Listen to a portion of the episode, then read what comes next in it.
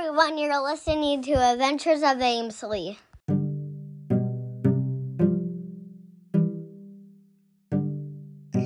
Hi, my name's Ainsley, and today I'm gonna be making that story. Jetson, he he had a tiger. Its name was Stripey the Tiger. Do you know why he had it? Because he was on the Spy Kids team. If you haven't heard about the Spy Kids team, well, it's they spy on people and they're on a big team um, and which they have friends on their team to help them. So, anyways, let's get on to the story. So, Jetson, he found a tiger when it was young, and it was in the mountain tops in a cave. And he and the tiger was crying for help. Jackson picked it up and carried it and named him on the way. Can you guess what his name was? Stripey the Tiger. It had all kinds of stripes. On the Spy Kids team.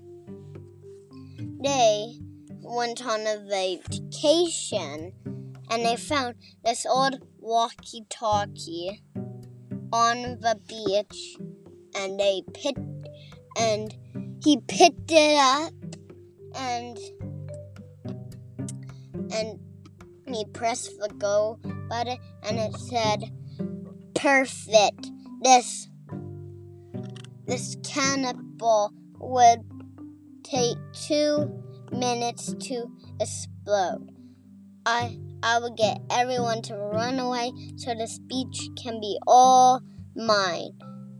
And then Jetson said, Uh oh, I I better radio this into HQ. He radioed it into ra- HQ and it said, and it said, shh. Yes, Jetson. How's your vacation going?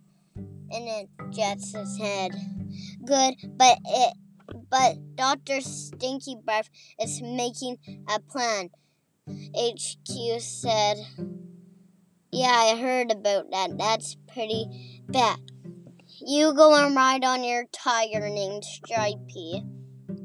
Run up the mountain and stop the the cannonball from exploding. So so he hopped on his tiger, rided up the mountain, and and found the big cannonball and stopped it. And and over by the other mountains, um, they Doctor Stinky Breath said. Oh, the Spy Kids team again. They came to stop my plan. I would make the, another one, which I would, uh, which I would do do some booby traps. End.